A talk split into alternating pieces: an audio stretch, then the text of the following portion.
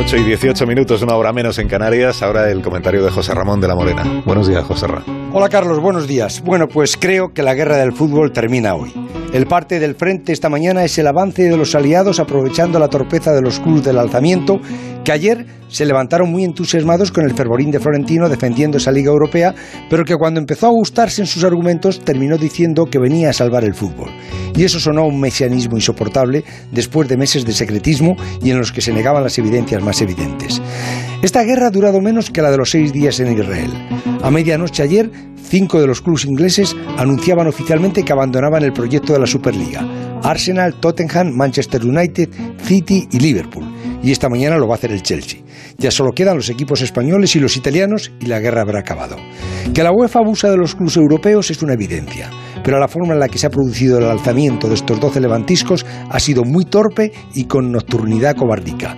Ayer, mientras el ejército mediático de Florentino defendía sus proclamas, los aliados iniciaron un ataque mediático, político y publicitario en casi todos los países al mismo tiempo que hizo tambalear todo el proyecto. La gente paró el autobús del Chelsea a las puertas del estadio y hubo de bajarse Peter Cech a sofocar la revuelta de los aficionados que protestaban contra el alineamiento del Chelsea entre esos doce equipos del levantamiento. Luego, cuando iban a dar las 12, llegó la rendición en cascada de los cinco equipos ingleses. El Liverpool incluso poniéndose de rodillas y pidiendo perdón a la UEFA. Esta mañana se borrará el Chelsea y sin equipos ingleses ya no tiene sentido el proyecto. Florentino sigue colgado de la brocha, pero ya sin escalera.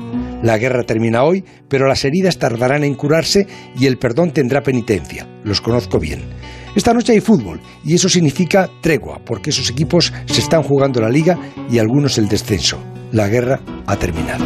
8 y 20, 7 y 20 en Canarias, esto es Onda Cero.